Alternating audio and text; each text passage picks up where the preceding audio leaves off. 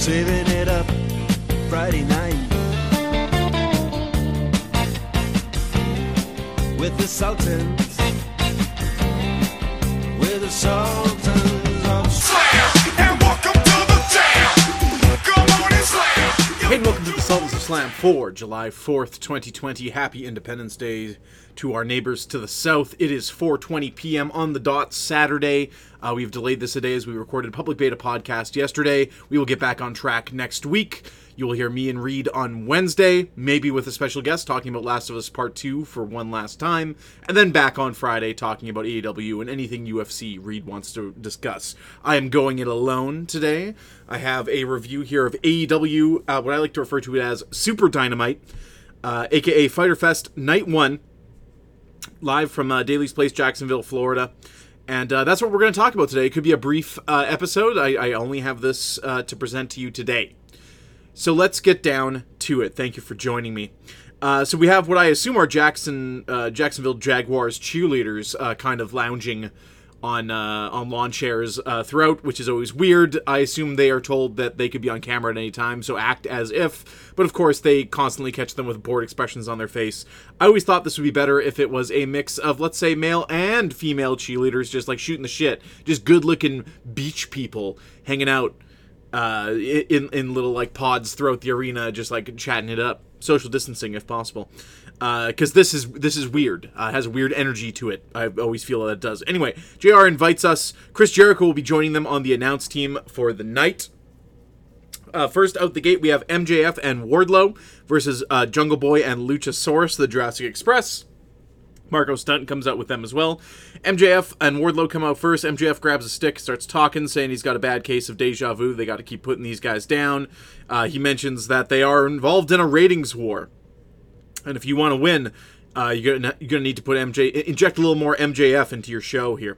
Uh, good stuff from MJF as usual, burying his opponents here. Uh, Jungle Boy and Luchasaurus enter. Uh, Chris Jericho buries MJF's robe. Said he he had a great promo there on the mic, but uh, is not a fan of the pink getup. Everyone gets pyro tonight. It's Fighter Fest, goddammit. Uh, so they were blowing shit up all night long, and I'm here for it. They also had some uh, some palm trees decorating the the upper ramp area, uh, and, and in general, they they spiced it up compared to a standard dynamite. Uh, but truly, what this was was a, a TV a TV pay per view, if you want to call it that, with picture in picture, with commercials here and there, uh, and and just wrestling. Not a lot of stuff in between to set up angles or anything like that. There were some videos and vignettes and stuff like that, uh, but but most of it was kept to a minimum. It was mostly in ring action all night long. Speaking of uh, in ring action, MJF and War Dog, as he's referred to in this uh, match, tag in and out and dismantle Jungle Boy. Uh, Mike Knox misses a tag by Jungle Boy while Wardlow uh, distracts uh, the, the ref, as it were. Uh, Luchasaurus tagged in finally with a huge pump kick on Wardlow. Pump kick was like the move of the night. Everybody was hitting pump kicks, and also that move where you Irish whip uh, your opponent into the corner where your tag team partner is waiting, and he's got his boot up on the top rope to just get him in the face. All right. Uh, Luchasaurus clears MJF from the ring. Uh, lots of kicks and sweeps on Wardlow. Uh, we work our way into a Haas shot for shot thing in the center of the ring, which is always good. Uh, they trade slams. Jungle Boy fires up and delivers three topes to MJF. Wardlow tries to save MJF, but eats a tope of his own from Luchasaurus. Near fall on MJF, uh, broken up by Wardlow just in time. Jungle Boy counters a uh, F10 from Wardlow with a Poison Rana that was pretty damn cool. MJF uh, with an eye poke when the ref's not looking. Uh, we get a power bomb here, a super kick. Everyone is down. Uh, they do a uh, a pair of of, of kick, kip ups in in canon here. So Jungle Boy and MJF kip up, uh, followed by the two big men. Uh, good good visual here. Jungle Boy gets a Super Canadian Destroyer here on Canada Day when this took place. Uh, yeah, Marco Stunt tries to get involved with the match, is tossed out on the on the ramp there. That was very close to disqualification. Getting uh, involved in a match you are not in. MJF with a low blow, uh, and Wardlow off the top rope. Uh, just some good good stuff from uh, from the two of them. Chris Jericho uh, in love with uh, what do I have written here? WC. Don't know what that is. Hmm. Lucha kicks out. They uh, they do a ring spot here where uh, MJF pulls the ring from his, the front of his shorts. Uh, and he he's he, of course they got uh, I think it's Jungle Boy tied up on the ropes or whatever, but Uh, goes for the punch. Uh, uh, nearly misses punching Wardlow. Gets punched into pushed into many ways. So Wardlow eats, uh, let's say, a fifty percent power punch from the diamond ring. They gotta stop using this thing because every other time this diamond ring comes out, Wardlow is the one who ends up being punched by it. Uh, we get a huge combo moves here. Jungle Boy uh, kicks MJF off the apron, and uh, Luchasaurus is able to put away Wardlow with a series of moves, including a standing salt, moonsault, or whatever you want to call it. Uh, one, two, three. So uh, Ju- the the Jurassic Express pick one up here. A little dissension between MJF and Wardlow. You can slow burn that all you want. Uh, the, these guys have a believable rivalry and can meet each other at any point. Always feels competitive and aggressive and uh, good time. So we hit to a commercial break here uh, when the All Elite Wrestling Puppy Battle Royale is uh, announced. That's going to be something for next week, uh, apparently. So look forward to that. Uh, during uh, coming back from this commercial break, we get a ringside fight between Joey, uh, Joey Janela, Sonny Kiss. Uh, Lance Archer and Jake is there. Lots of pushing, lots of yelling, and of course, Lance Archer will face Joey next week on night two of Fighter Fest. Tonight, still to come. Private Party with Matt Hardy versus Santana and Ortiz. Cody uh, versus Jake Hager for the TNT Championship. Uh, Shida versus Ford for the Women's uh, Championship will be next. And of course, the main event Kenny Omega and Hangman Page versus Best Friends.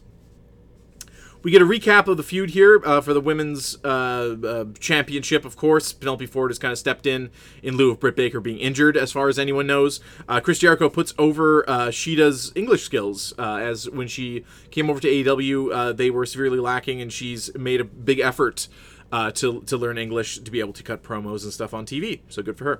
Uh, Kip gets ejected pretty early from this match. He, of course, uh, comes down with Penelope Ford. Uh, back and forth, they fight into the break.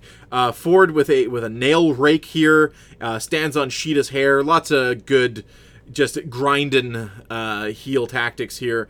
Lays in a hold, a slam, a near fall. The ladies exchange slaps in the ring. Shida blocks a stunner with a sleeper hold, uh, two back, back uh, backbreakers, but Ford still kicks out here. Falcon Arrow. Ford manages to re- reverse that into a pin attempt. Ford dodges a drop kick, hits a stunner for a near fall on Shida. Kip shows back up here while the ref is distracted with a kendo stick.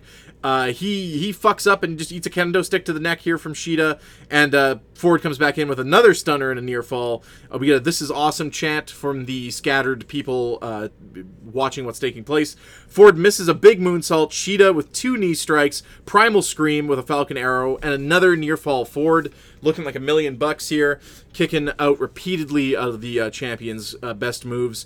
Uh, we get one more uh, kind of primal scream out of Shida here with a with a knee strike, one, two, three, and Shida retains the title. Uh, people are referring to this as Penelope Ford's greatest match. It's the greatest match I've seen her in, anyway. And a pretty good showing uh, by the ladies here. Excellent. Uh, we get a, one of those uh, Taz breaks down the offense uh, videos about Jon Moxley, and he's specifically talking about the paradigm shift, how the uh, the deadliness, the uh, the effectiveness of the paradigm shift is based on Moxley's ability to really hook in those underhooks in the arm and drive the opponent's head crown into the ring. Uh, and he's going to have a hard time doing that with uh, the, the machine Brian Cage, as he's roided up and his arms are like tree trunks or something along those lines. Uh, so so there you go. Look out, Moxley. Uh, these things from Taz are great. Uh, Taz Taz had two things on this show, and both were great. So uh, we get Hager with his wife, Hager. Uh, Jake Hager with his wife versus Cody with Arn Anderson for the TNT Championship. Uh, as the announcers uh, put it, this is a meat, meat and potatoes wrestling to start the the match. Back and forth strikes, holds, slams. Uh, pretty pretty straightforward stuff. Uh, Arn is talking shit at ringside, really getting under Jake Hager's uh, skin here. He fishes Cody over to the uh, to the side of the ring for an elbow. This uh, happens a few times in this match. Um, after that, uh, Jake jumps down to ringside to mouth off to Arn, presumably, and eats a flying Cody. Uh, back in the ring, Cody applies a figure four. Uh, Hager is good at, at selling the leg for the rest of this match here. A limping Hager chases Arn outside the ring, uh, kind of gets him in the corner there, only uh, for Cody to come out for the save and eat a suplex in return.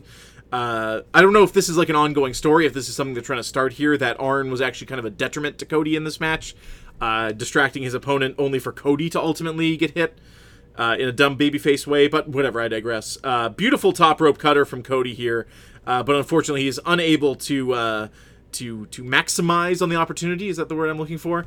uh, as both men are down in the ring selling.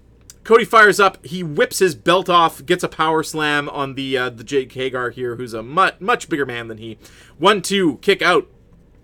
Uh, we get a Vader bomb, which is uh, renamed the Hager bomb here by the announce team. Uh, we get Hager's wife getting involved here once during the commercial break, and here with a slap to Cody. Dustin gets involved on the uh, the ringside here with a slap to uh, to to Jake. Cody counters a head and arm choke with a pin. And uh, Hager loses here. Hager thought he he had the tap from Cody. Cody manages uh, to keep his ring awareness around him and get Hager's uh, shoulders to the mat and win this match.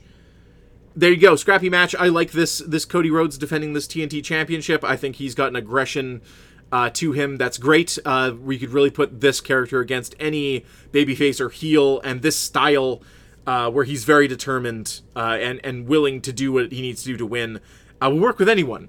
And uh, and and as for Cody in terms of work in the ring, man, uh, you know you've watched more Cody matches in the last month than you have uh, ever in AEW, and they've been fine. He's doing a good job. Good for him.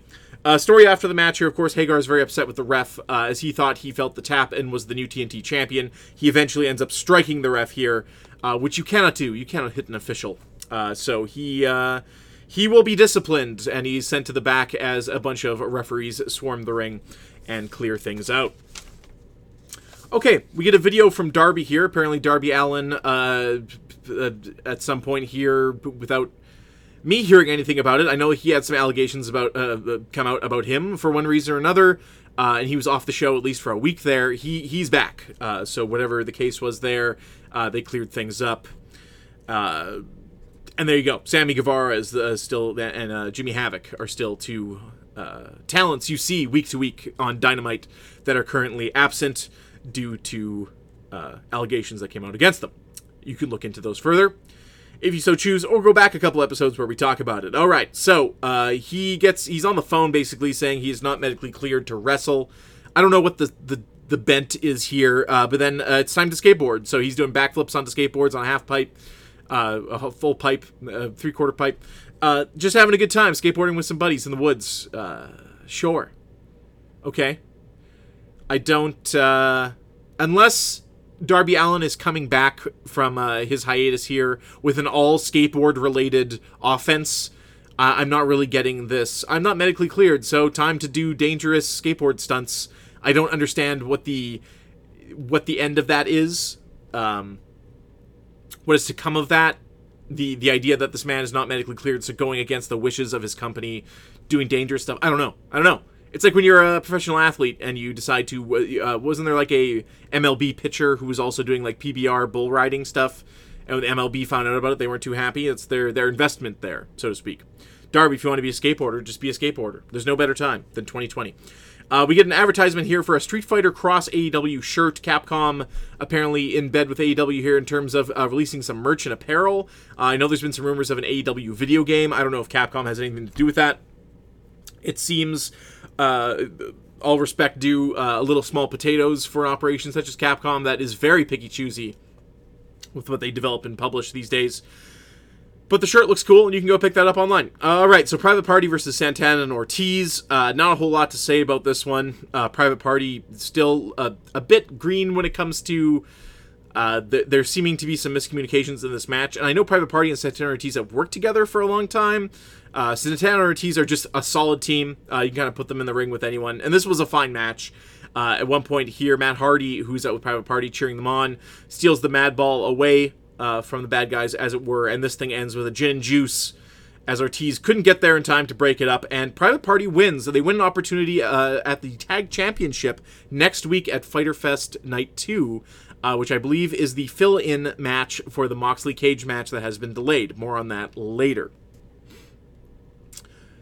After this, uh, Orange Cassidy, who's been chilling at the announce desk, uh, more or less looking like he's been sleeping with his, his feet up on the desk, uh, has just been eating uh, all kinds of uh, Chris Jericho's just been chewing him out uh, for one reason or another. And Orange Cassidy's just kind of stoically sitting there at the end of this match here uh, when uh, one member of Pride Party comes over to dance. I don't remember which one.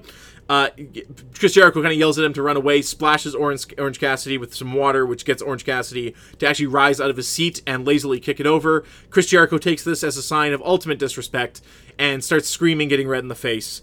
Uh, just wait until next week, Cassidy. Orange Chris Jericho really wants his hands on freshly squeezed Orange Cassidy next week. And as far as we know, that's going to be the main event next week too. Uh, those guys should be able to have a good match. I mean, it would benefit a lot more from having a crowd, but what can you do?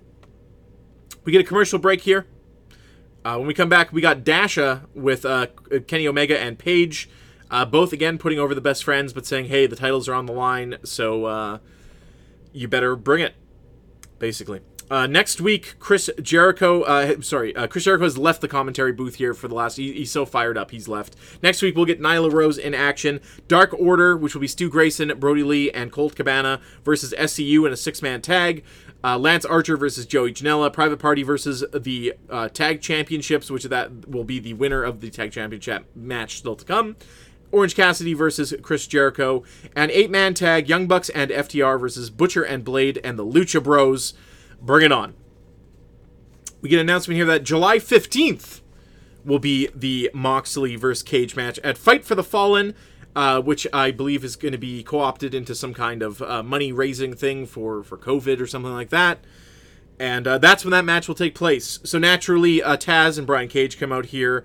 Taz uh, gets on the microphone and is just captivating, captivating for all three, four minutes he's talking here. Uh, he he tells it like it is. He tells the truth.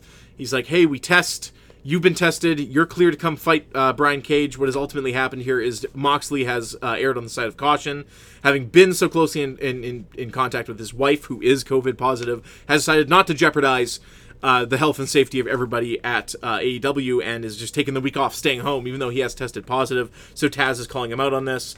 Uh, he also says, "Hey, if you come back, if you would have come back here, you would have been tested a third time to show that you were negative."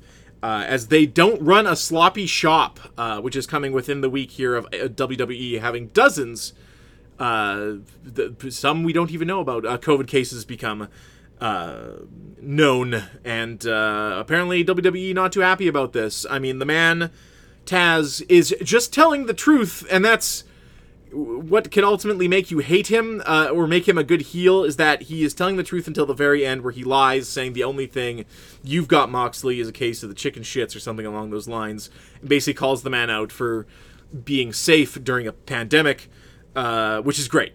Uh, which I didn't like so much last week on Dynamite, the way Taz phrased it, uh, but this week it's just like okay, it's it's it's good now. Everybody's being precautious, being safe. You took your shot at WWE. Moxley will be back, uh, and July 15th, we will get to see Moxley and Cage.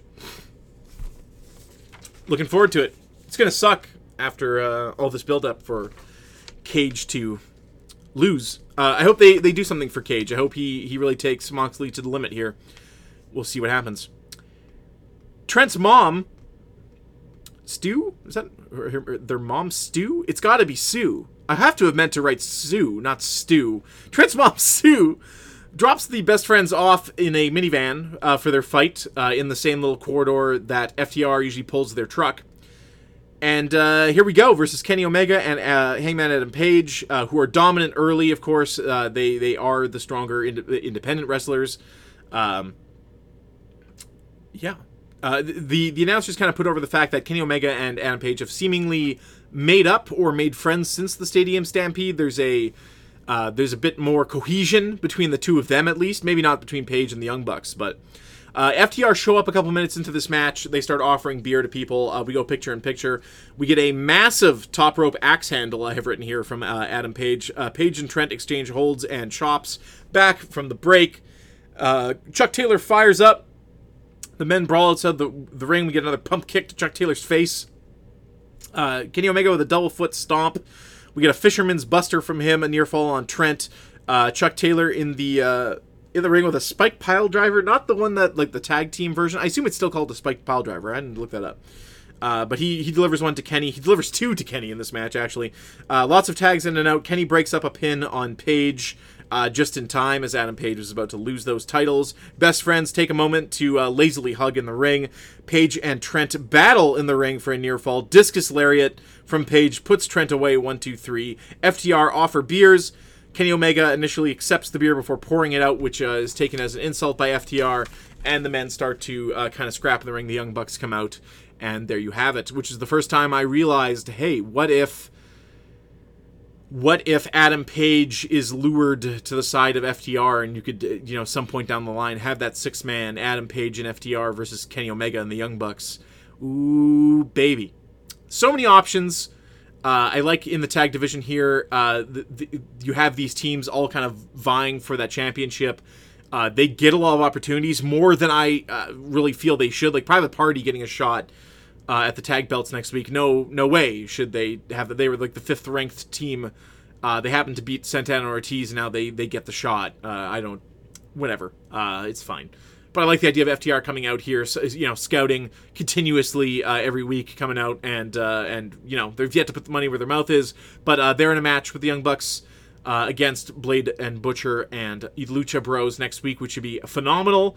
That's about all I have to say about pro wrestling this week lots going on uh, in and out of the ring. Uh, all-time low ratings for Raw and SmackDown. Uh, you know, I've heard I've heard Fox behind the scenes not too happy uh, about the, the the urine spot uh, with Jeff Hardy, and every time I hear about SmackDown, all I hear about is Jeff Hardy. Like that man c- cannot be the guy carrying the the brand for you. And I, you know, some apparently some people have uh, stayed home now. Uh, I don't know if AJ AJ was on this past week, but Randy Orton's been kind of missing in action.